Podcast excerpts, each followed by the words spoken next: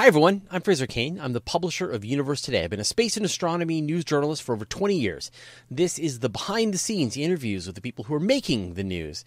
And, uh, and today, I'm joined by Dr. Paul Hickson from the University of British Columbia. Paul, how's it going? Pretty good, thank you. Now, the, the question I always like to ask people is, is who are you? What do you do? Uh, so, I'm a professor at UBC in the Department of Physics and Astronomy. And uh, so, what I do mostly is astronomy and astrophysics research. But uh, as part of that, uh, I also work with the uh, development of uh, new kinds of instrumentation that, that can be used for astronomy. And so, a lot of my time, particularly these days, is devoted to this instrumentation aspect. And what I guess brought you and your work to my attention is the announcement that the Liquid Mirror Telescope has seen first light. And I'll be honest, I wasn't keeping track of the Liquid Mirror Telescope. It was sort of the the the first light was the first thing that I'd heard of it. And this is and that is not normal for me. Like I am normally in the weeds, play by play, excited about every design doc and specifications document, but uh, but yeah, this one came out of out of left field. So, what is the is the International Liquid Mirror Telescope? Is that right? Yeah, that's the name of the project, and uh, so probably not too many people have heard about it. Uh, it's been uh, under development for for quite a while now. the The history of, the, of liquid mirrors goes back quite a long time, and a lot of the uh, recent development work of that technology was done in Canada both at Laval University by uh, Professor Ermanno Borra, and then more recently by, by my group at UBC. Uh, um, at the same time, there was interest in Europe. And I know that Professor Borra had meetings with uh, Professor Surdej at uh, Liège University uh, in Belgium. And they decided to go ahead and, and to build a four meter type liquid mirror telescope for astronomy. And that started uh, even before I, I, got involved in the project. so, excuse me, I've got a bit of a cold. Yeah. But uh, yeah, so I became involved in that project about uh, 15 years ago or so, maybe maybe more recently, but of that order. And uh, at that time, they had, uh, in fact, identified, uh, they found money to, to build the project, to build a telescope, uh, identified contractors that would build it, and uh, had found a site uh, in India. And there's an interesting story there. So it turns out that there's a company in Belgium, in Liège, in fact, that specializes in uh, advanced uh, optical uh, systems such as astronomical telescopes. And they uh, were building at the time a 3.6 meter telescope for India that hmm. would be located in the uh, in Himalayas. And uh, since Professor Surdej was also at Liège University, it, it made sense to for Amos, this company, to build the liquid mirror telescope that they wanted. And, uh, and so a deal was struck with uh, ARIES. This is this uh, Aryabhata uh, Institute in, in northern India that it's, it's like a government research institution that uh, has uh, telescopes and operates them and uh, has a, a, number of staff, faculty members who are astronomers and also uh, support students and so on. So they had uh, this 3.6 meter telescope being built and several smaller telescopes. And so it made sense to uh, locate the, the ILMT at that site. Mm, right. So describe the instrument. Yeah. So I should start by describing an astronomical telescope. Uh, for ground based optical astronomy, well, even for space based optical astronomy, you need to collect lots of light, lots of photons, and focus them onto a sensitive detector.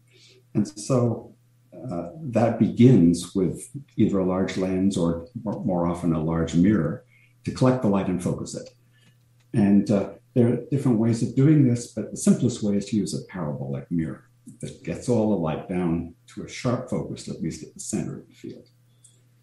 And uh, so the usual way to do that is to grind and polish a large glass mirror or several smaller glass mirrors and connect them all together with computers so that they act like one single large mirror. And the, the issue that you're faced with is that the surface of that mirror has to be accurate to a fraction of a wavelength of light. Something like 10 nanometers is typical. And that's pretty hard to achieve. Uh, and there's an additional problem in that even if you make the, the mirror with that accuracy, you have to keep it that way, right? That accurately, even as the temperature changes and uh, and so on, and and so that's why conventional glass mirrors are, are relatively expensive. They work really well, but they're, they're costly. Yeah, I, I have a, a refractor, and, uh-huh. and I've, I've owned both. Yeah. And I much prefer the refractor because I don't have to collimate it. Like I, love being able yeah. to just take the thing out, put it out, look through yeah. it, and see a nicer view of the night sky. But when I had a, a, reflector, I would have to go and and fire a laser down inside of it and, and make sure that everything is lined up again. And then, a few, you know, a few months later, I would have to collimate it again, and uh, and definitely you can see the the just whatever uh, bolts are loosening, uh, the mm-hmm. mount is shifting, and the thing is getting a little bit out of alignment. Gravity is working inevitably on it, like it does on all of us. Yeah, that, that's the price that one pays for the uh, you know, the larger collecting area that one can get with a with a reflecting telescope. The, the, refractor is nice as well because it doesn't generally have a central obscuration, and, and so you get actually a slightly sharper image. Right, you don't get that secondary mirror yeah exactly. right in the middle of it. Yeah. Right right. So anyway um, one way to uh, make a parabolic mirror that it's a little bit simpler but has of course limitations is to rotate a liquid. And uh, this was understood all the way back to newton. Hmm. and uh, the problem was that the technology wasn't really available to do this sort of thing to get an accurate surface and, until quite late quite recently and so it was Professor Borra in the 1980s that you know, resurrected this idea and, and started to, to look at some of the problems that you have to make a parabolic reflector with a rotating liquid. So first it has to be a shiny liquid, and, and so mercury is usually the, the liquid that's used. But you have to uh, protect that surface from vibrations, which would cause waves to form on it. And you have to keep the speed of rotation highly accurately constant.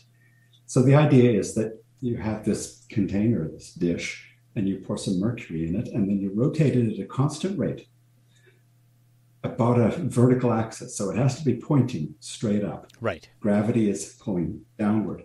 And so you get a balance between gravitational and centrifugal forces that pushes the liquid into this kind of a dish shaped parabolic form. And it does follow a, a, parabolic, like a perfect par- parabola? Yeah, it does to pretty good accuracy. In fact, very good accuracy. There's a, there's slight deviations because the uh, gravitational vector is not they're not parallel. They're not exactly parallel all over the surface of the liquid. They actually point towards the center of the Earth. Right, and but so you've got mountains and the Earth's yeah, geoid yeah. causing issues. That's really yes, interesting. Yes. Okay. Yes, and then there's other factors: Coriolis force, tides raised by the moon, and so forth that can all kind of slowly, slightly disturb the surface.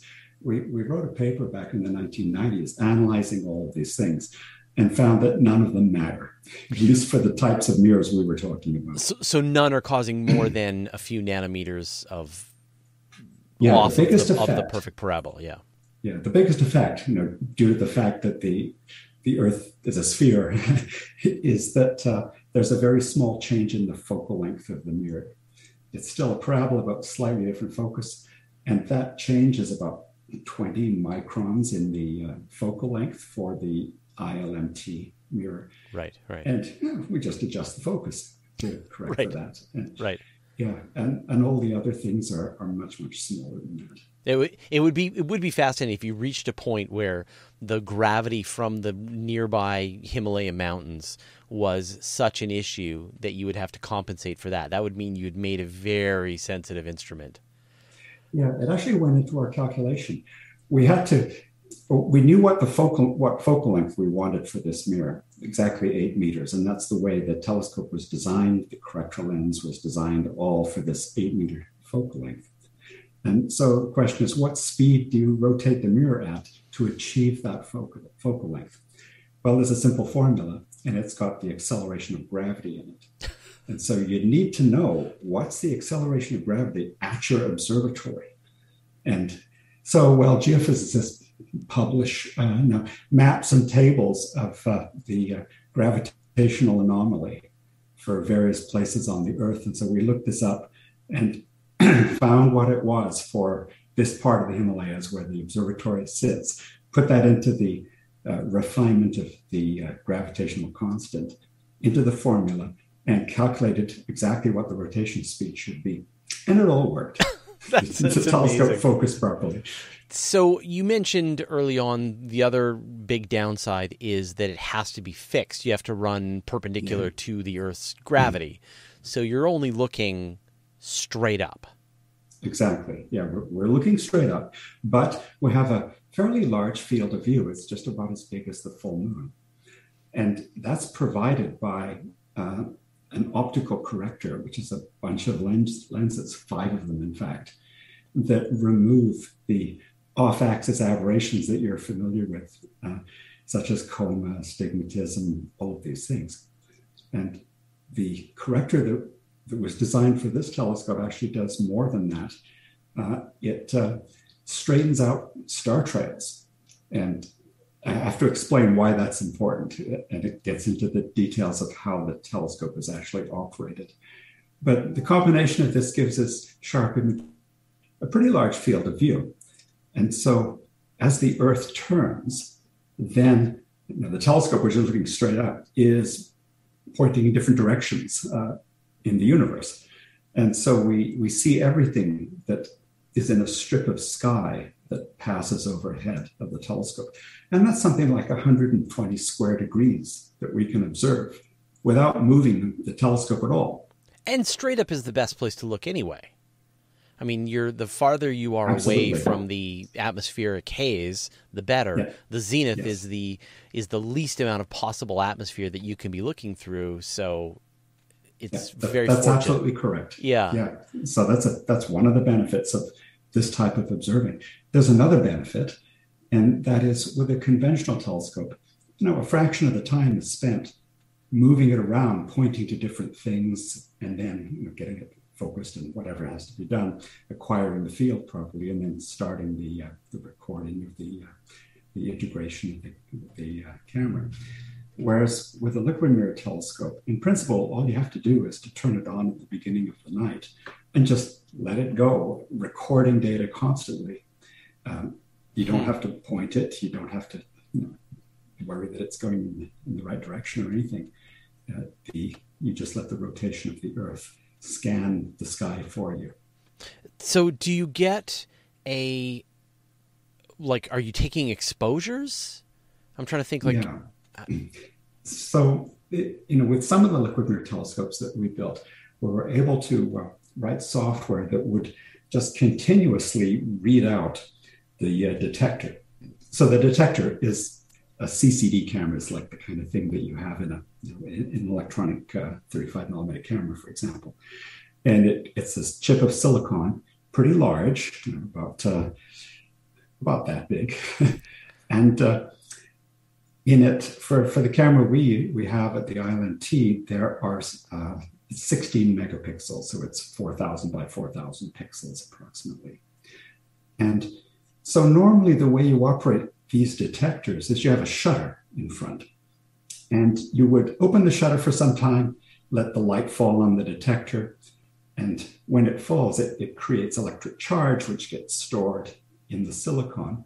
And then at the end of the exposure, you close the shutter and you send electrical signals to the, uh, the CCD chip. To shuffle that charge, move it sideways outwards towards an amplifier where it's measured one charge at a time. So 16 million charges, one after the other, are all measured. And that's stored in the computer and used to construct a digital image. Right. That, that you would see and analyze. That's how you take a photograph with a digital Exactly. camera. Yeah. That's the normal method. Right. But we can't do that because if we did, we wouldn't see stars, we'd see star trails. Because during any reasonable length of exposure, you- you need to expose for, for some time in order to, to see fainter objects. And Oh, because so you can't just track. really- you can't Yeah, you track the can't- telescope. You cannot track. No, Right, the okay. Does not track, not mechanically. So we we track the CCD electronically. So the way this works, um, let me see. Um, But you're just That's- dumping. You're essentially Yeah. real time dumping all the photons, all the all the electrons out of your detector, and then just storing them elsewhere. Sort of, yes. So imagine that this is the detector. Okay, it's actually square, but this is what I've got here. Yeah. so we orient it so that the stars, as the Earth is uh, rotating, the stars are moving sideways across the detector. Okay, and as they move across the detector, if we just had a long exposure, you would just see a streak. You'd see a star trail, lots of star trails, and that's not what we want. So what we do is we clock or send these electrical signals constantly to push the charges along the detector. So at the same, I'm trying to get this in the right place, there, at the same speed that the image is moving. Okay, so remember what's happening. The light is falling on the detector, and every photon that hits makes a little electron in the in the in the chip there. And we want to push that electron along at the same speed that the image is moving so we don't get it smeared out.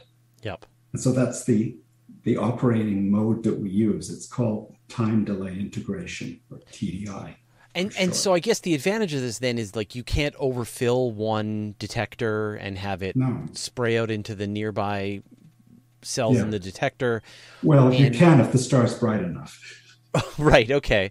But you are essentially taking one long exposure and then recreating at whatever you're just gathering all of the data that is that is falling into the telescope. That's, Um, yeah, that's really interesting. I sort of think about like when I do astrophotography, you know, you have to fine tune the exposure time depending on what the object is.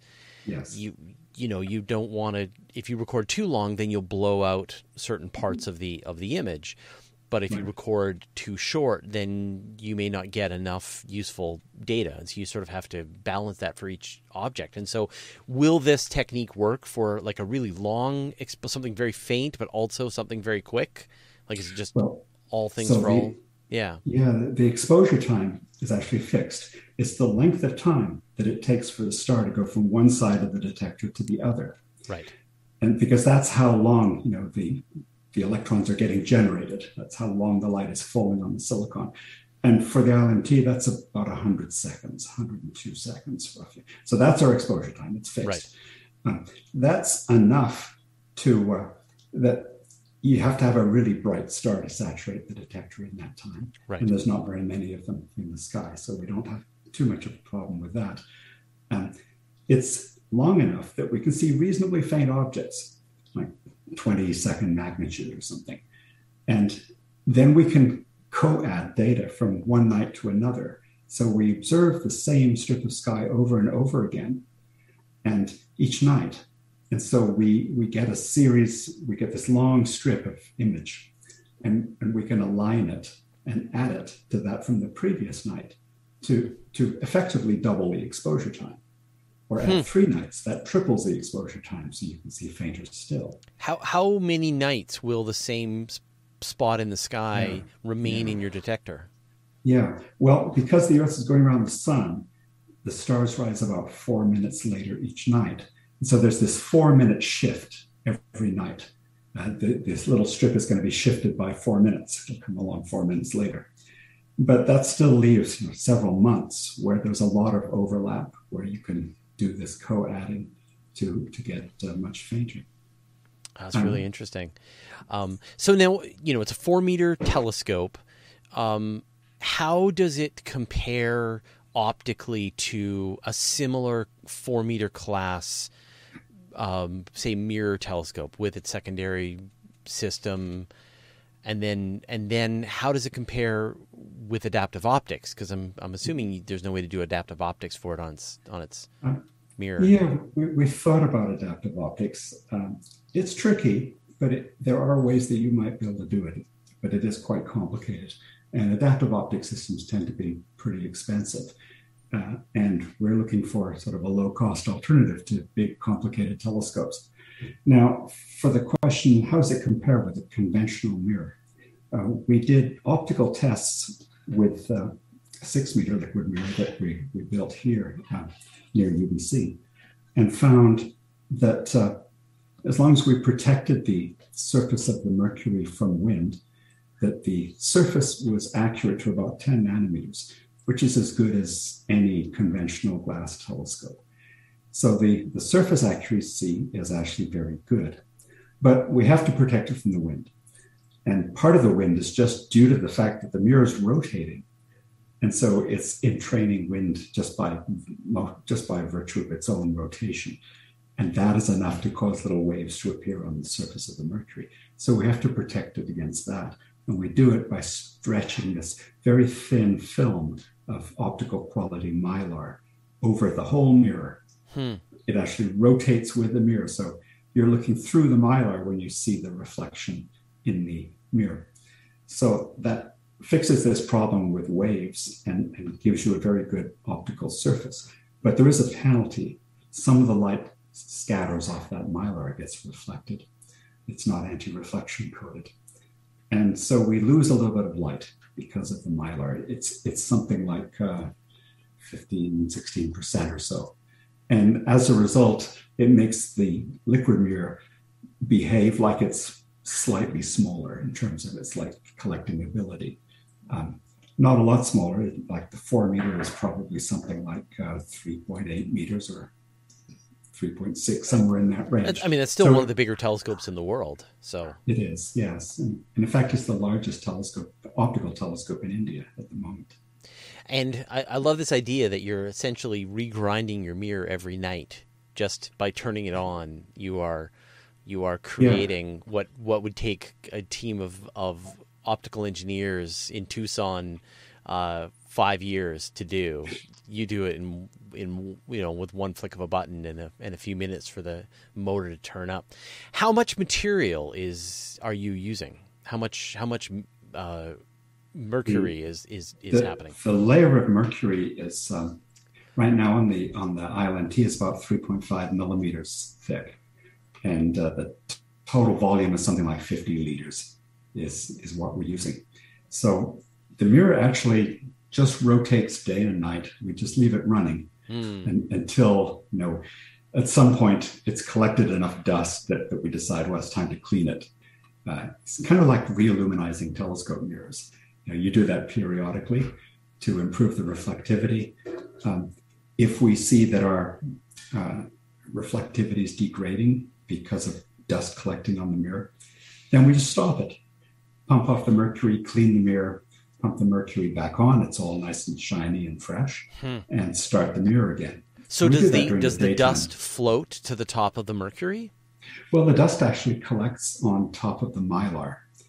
Right, and of course. So yeah, and so we're we're going to do some experiments to see if we can very carefully blow some of the dust off using compressed air without damaging the mylar. Um, that's part of the engineering tests that, that will be done during the summer in the monsoon season for the for the ILMT. But normally we just leave the mirror running for a month, two months at a time. And just open it up when when you've got clear skies.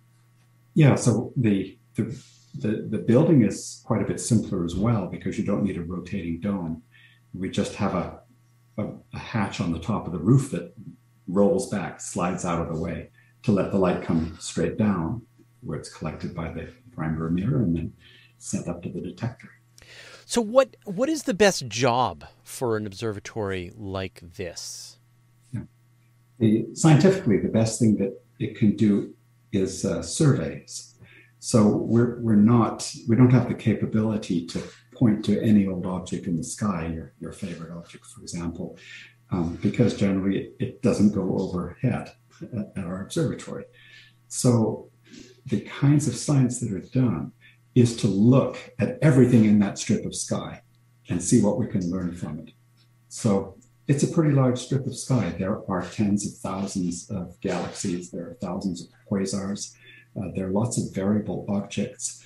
And so all of those things are accessible to us.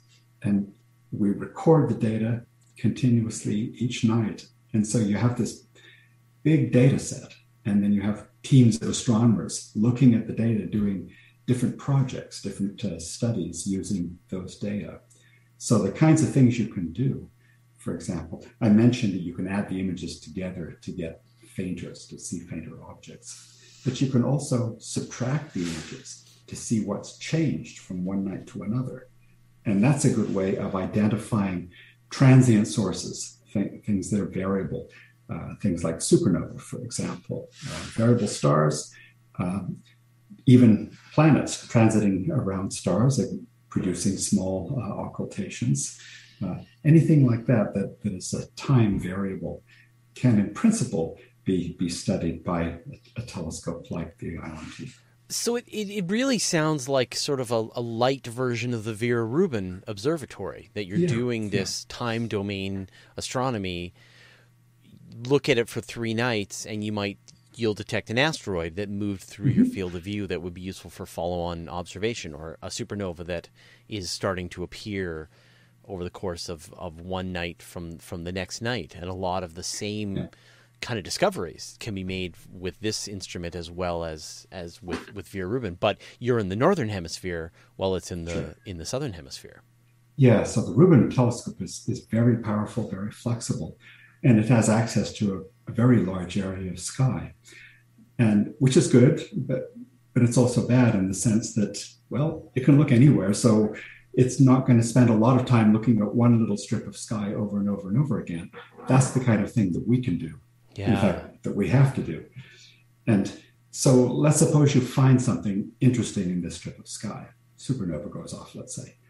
So there's a 3.6 meter telescope right next door, a conventional one, where we can just relay that information to the observers on that telescope and they can point to it and follow it up.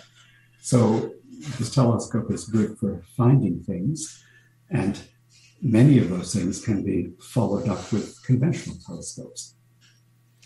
Uh, that's oh, that's really that's really interesting. Um, now you said that right now it's a it's a four meter telescope, but UBC has actually worked on a six meter version of this same telescope. Yeah. Yeah, it's not exactly the same telescope, but it's a, it's a similar thing.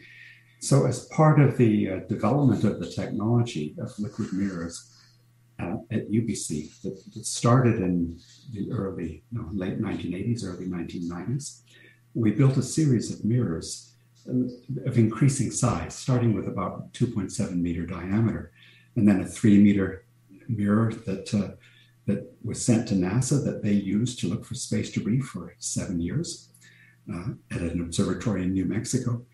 and then um, we were able to get funding, my, my research group, to uh, see whether we could extend this to larger diameters. I mean, what's the limit going to be? And we, we decided we would try to make a six meter telescope.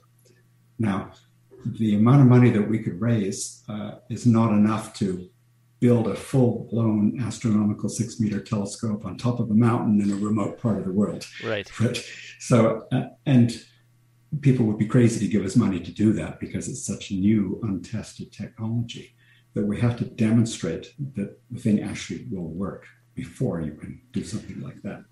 But what is your sense in terms of of the scale? Like to go from a one meter telescope to a five meter telescope, is orders of magnitude in cost to just maintain mm. that level of of optical quality as you grow the size of the mirror. It just gets orders of magnitude more difficult as you have a larger pool of mercury and spin it up. How do you think the costs will increase?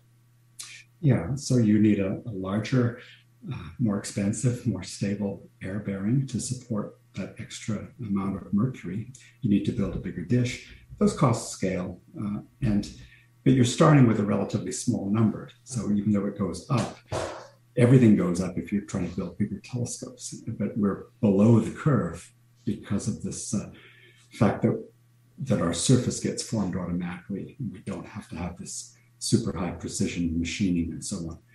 Um, one of the things that we discovered is that as you make the mirror bigger, well, um, the focal length, of course, gets longer for a given uh, rotation, for a given f focal ratio or f number, if you like. Uh, and so the cost of the building would go up. And so there's these other factors that you have to consider, not just the cost of the mirror itself, but all the rest of the uh, parts of the observatory. Now, one thing that we found too that would limit uh, that, that might limit the size that we could build on the earth is these waves due to the wind and so on. And so we we hit upon the solution of the mylar. Uh, we know that that works for six meter. We think it would work for eight meter. Would it work for 10 meters? Probably. Would it work for 20 meters? Well we don't know. Mm. but uh, I'd like to, I'd like to the, find out. Oh, there's, a, there's the a lot of things. there's a lot of background noise coming from from your room. I don't know if there's. It sounds like someone's like doing dishes or something in the background there. Yeah, I'm just gonna close the doors here. That'll be a little bit better. So yeah, that would be better. Thank you. Thank you so much. Um, yeah, yeah. Yeah. So so so let's so let's start to consider the the future and possibilities of this. So where do you think? I mean, I'm just trying to get a sense. Like like you say it's low cost. If I wanted to build a four meter telescope, how much cheaper do you think this costs compared to a traditional four meter Newtonian reflector? Yeah. Well, the ILMT is about one tenth of the cost of the 3.6 meter that's next door. Wow. So it's cheaper, but you know you have to realize that it's more limited. Yeah, well, 3.6 meter. Yeah, well, we'll we'll sort that out in a second. Don't worry, we'll get to that. We'll, we'll fix the more limited because I'm sure you've got ideas about that. So then, let's say we go up to say an eight an 8.1 meter, like something that's equivalent to the Gemini or the or uh, you know parts of the very large telescope. Do you think that that one tenth cost continues to scale up, or does it even get better? Yeah, we even did a study actually for an eight meter telescope, and uh, the we went through a fairly detailed engineering process and costing process, and yeah, it's still roughly one tenth. You end up with most of your money is being spent by on a very large, complicated camera, for example, and, and, less money on the telescope itself. So you have to look at the entire project budget when you do something like this. And so we were looking at a, a wide, this was even before the Vera Rubin telescope, we were looking at a wide field, eight meter telescope that would have sort of a several degree field of view, uh, just paved with CCDs. And yeah. the camera, the camera costs more than the telescope. Right. Which is fine right like yeah. if you so if instead you you spend it it's 90% on the mirror and 10% on the on the detector and now it's it's 10% on the mirror and 90% on the detector, I still think that that right. still gets you in the, in the right place. So what do you think right. are the are the upper limits of this? Like you know, the biggest telescope that's under construction right now is the European Extremely Large Telescope. It's going to be 39 meters. There was the mm-hmm. overwhelmingly large telescope, which they yes. scrapped that project because it would have cost, you know, one billion dollars. Um, um, and that would have been a 100 meter telescope. And they figured that's the ultimate limit, like a 100 meter telescope. You're now gravity won't let you go any bigger than that. So, what do you think are the are the actual limits of. Hmm. of this? Well, uh, to me, the most exciting prospect for uh, future large telescopes would be liquid mirror telescope on the moon, and uh, Roger Angel had the same idea. Yes, I've read the I've read the paper. Yeah, yeah. yeah. I think you got a NIAC grant for that. We did. Yeah. Yes, yes. two NIAC grants actually. Yeah. And uh, then that was followed up by the Canadian Space Agency to, to look again at the the details of the engineering and how you would do that. But the moon has a lot of advantages. So there, there's no atmosphere, so to speak. And so we don't have to worry about waves on the, mir- on the mirror and so on. You couldn't use mercury because it would freeze, but you can, you can make ionic liquids, which is kind of like liquid salt. They don't evaporate, and you can make uh, liquids that are liquid at quite low temperatures. And that would be forming the surface of the mirror. And, then you can evaporate silver coating on the surface after it's been formed and is already spinning. And that gives you your reflecting surface. And yeah, so so that study that we did was uh, was quite interesting, and it identified a number of scientific uh, drivers, if you like, for, for this type of observatory. You could build a 20 meter telescope at the lunar pole. You could, in principle, build a 100 meter telescope at the lunar pole. And uh, it's just a, a question of, uh, of cost. But the fact that the liquid mirror is a lot less massive than a conventional telescope mirror um, means that the, the cost to put the stuff onto the moon is lower than mm-hmm. trying to transport a conventional or parts for a conventional telescope there. And does the south pole of the moon make the most sense? To us, it did because um, we're, we're mostly interested in the infrared part of the spectrum because we want to look at distant galaxies, and there the redshift moves most of the energy to the infrared. And so the telescope needs to be cool. Right. And so it, at the south pole of the moon, there are permanent shadows in hmm. some of the craters. So you could place your observatory inside the shadow and it would cool down naturally to a very low temperature, just like the James Webb Space Telescope is, is doing.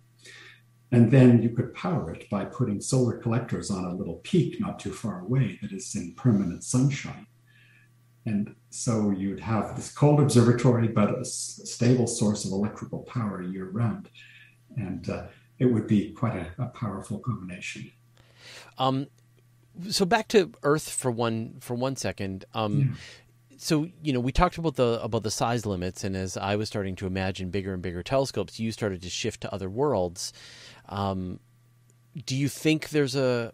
I mean, okay, so like a like if I have like a really nice, say, 14 inch telescope, it's actually going to not give me a much clearer view of really, or sorry, it's it's like if you have like an eight meter telescope and you compare that with my 14 inch telescope, the resolution is really limited by the ap- the Earth's atmosphere. Like at a certain point, no matter how big you make your telescope, you're not going to get a better view to the distant universe and that is just that's just the, the atmosphere is the is the limiting factor. So if you made a six meter, ten meter, twenty meter, you're going to run against that limit. So let's talk about your ideas for adaptive optics. Okay, sure.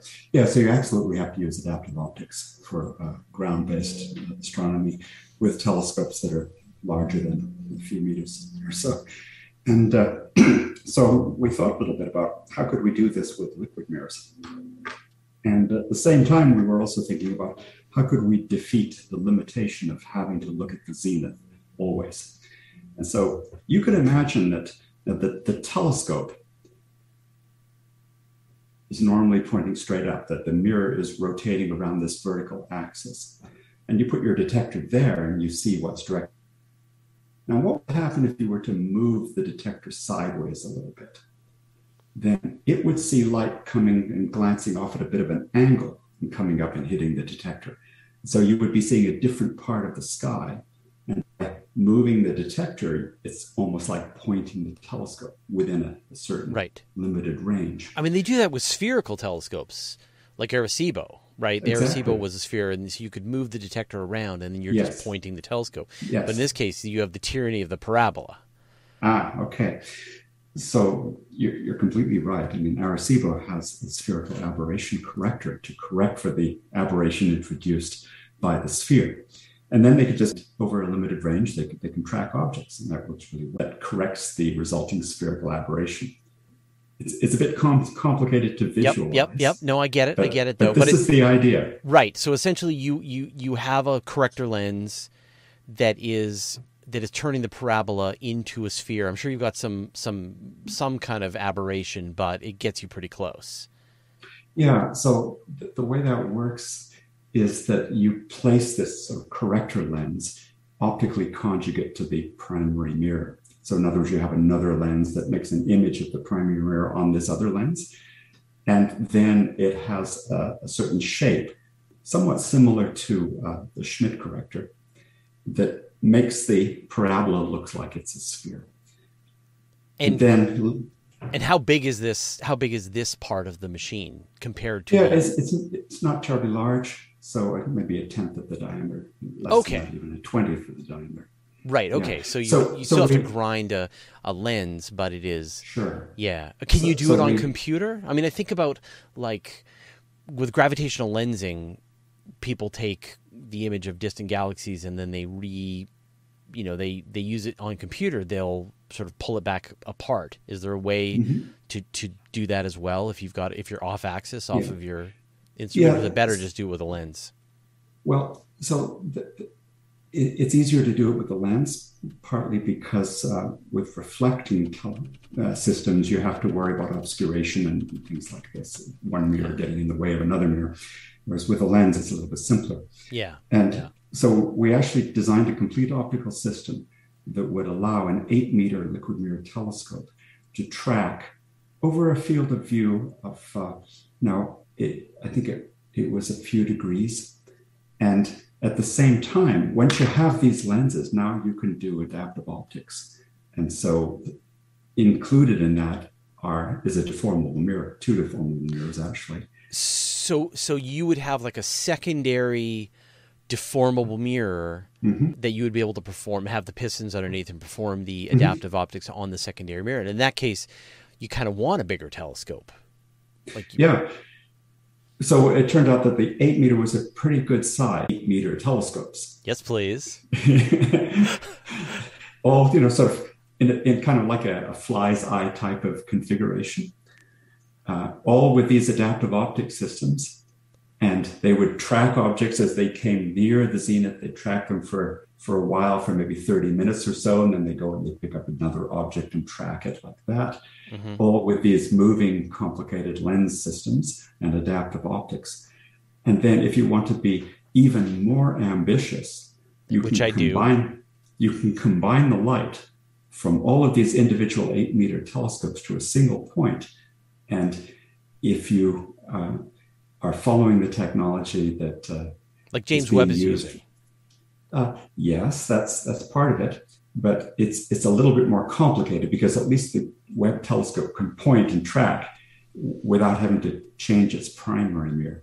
This is a little bit more like the optical interferometer uh, used at ESO, for example, the, the VLTI system, where you have underground tunnels and moving mirrors to equalize the distance that the light has to travel from every mirror to get to the center, which is a requirement for you to get really high resolution images. And so, uh, in principle, you can combine the light from all of these eight meter telescopes coherently and achieve the resolution that's comparable to uh, uh, something like uh, a 60 meter telescope. Right, right, right. Yeah. So, so you are you're, you're making an interferometer with all of these these separate these separate yeah, lenses, which yeah, is which is yeah. great, or using them, them, individually. What about using them like like the the issue is just like how can we get more of the sky, and so. Mm-hmm. Can you go bigger with the detector? Does that how far can just having a bigger detect you get you with being able to see more of the sky? Yeah, so our, our wide field eight meter design, I think, had a three degree field of view. And that's kind of pushing the limit right. of, of what you can do. But right. if you want to cover a larger area of sky, you can just build more telescopes because they're relatively inexpensive compared to conventional telescopes. You could put one at every 10 degrees or every three degrees of, of uh, latitude on the Earth, in principle. And then you zenith be, is zenith yeah, is somewhere different it, for everyone. Exactly. Right. And then you'd be scanning with simultaneously with all of these beams. Yeah. Finally, someone is is not afraid to get to get very ambitious. I, I find I usually have to push people out of their comfort zone, and they're like, no, no, no, it's this is a safe place. Uh, you know, money is no object. The check's in the mail. Let's get creative. But you have already gone gone way ahead uh, on all of these.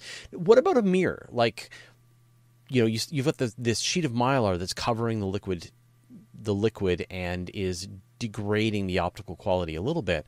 If you're bouncing the light from some distant object off of a mirror, are you back to the even if it's a flat mirror, are you back to having to essentially grind that mirror perfectly?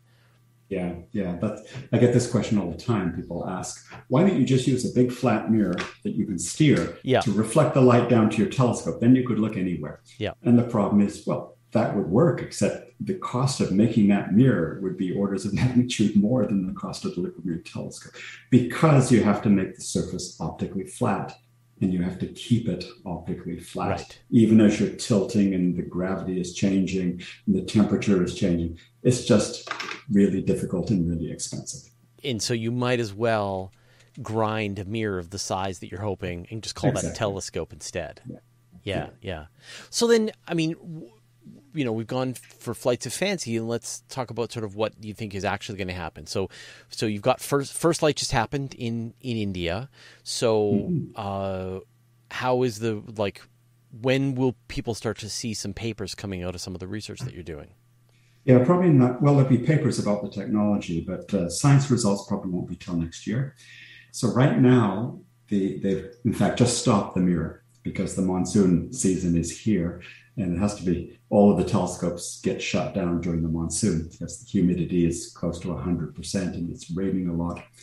And then uh, everything wakes up again uh, in late september at the end of the monsoon. And so we're, we're planning to uh, restart the telescope uh, probably in october. We, we want to do some uh, adjustments to the corrector lens uh, and that will be done in early october once that's all done, uh, we start up the mirror. We do some more alignment te- checks, engineering tests, and uh, once once that's completed and we're happy with the image quality, then we just start collecting data.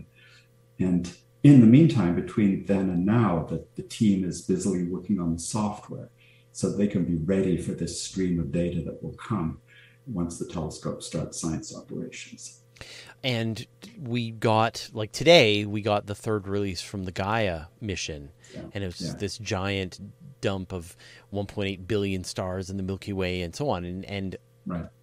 And will you probably go in the same way and just like the Sloan Digital Sky Survey, like just release all of your data yeah. and then let the the research community start digging through it? Yeah, yeah. So we'll we'll release the data. I think we're still discussing whether there should be a proprietary period, but if there is, it would be very short.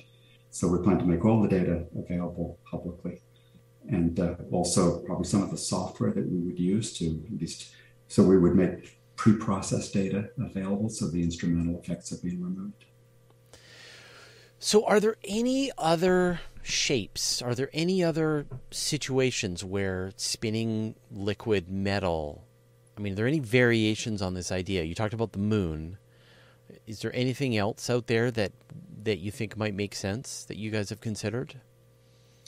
Uh, yeah, there have been some concepts proposed for, say, free flying telescopes. Um, and you might wonder, well, if it's free flying but in space, there's no gravity. So how could you make a parabolic mirror? And the idea is that you would have a solar sail that would constantly slowly accelerate the telescope. That would provide the equivalent of a gravitational force. And then you would rotate it to make a dish, and it would then be looking in the direction in which it's going, basically. And uh, you could make quite a large sort of parasol uh, that way with a, a, large collecting area. Um, now, none of these things have been studied in great detail. Mm-hmm, mm-hmm. Nothing comparable to what we did for the lunar telescope. But the acceleration by a solar sail is hmm. equivalent to the the acceleration of gravity.